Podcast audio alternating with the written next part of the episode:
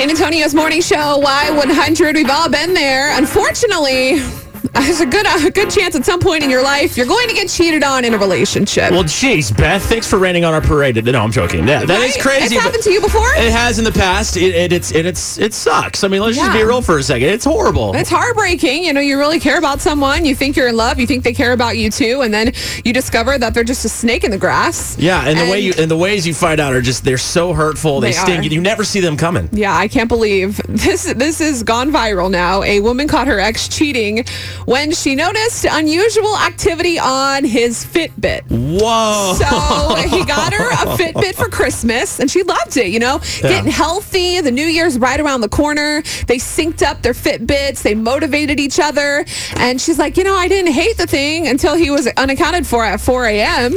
And then, yeah, poor girl. Her name is Jane. She's from Dallas. She's actually a, a reporter for the NFL Network and CBS Oh, Sports. man. So she is uh, putting this guy on blast in the public eye. She's my kind of girl because if I if I got cheated on when I worked at this radio station, you best believe I Oh. would have put that guy on blast I- for yeah. sure. I don't blame you because it's a hurtful thing. I mean, if you're going to do that to somebody and you're going to be dishonest, you Yeah. kind of have it coming. if you're gonna hurt me, I'm gonna go psycho on you.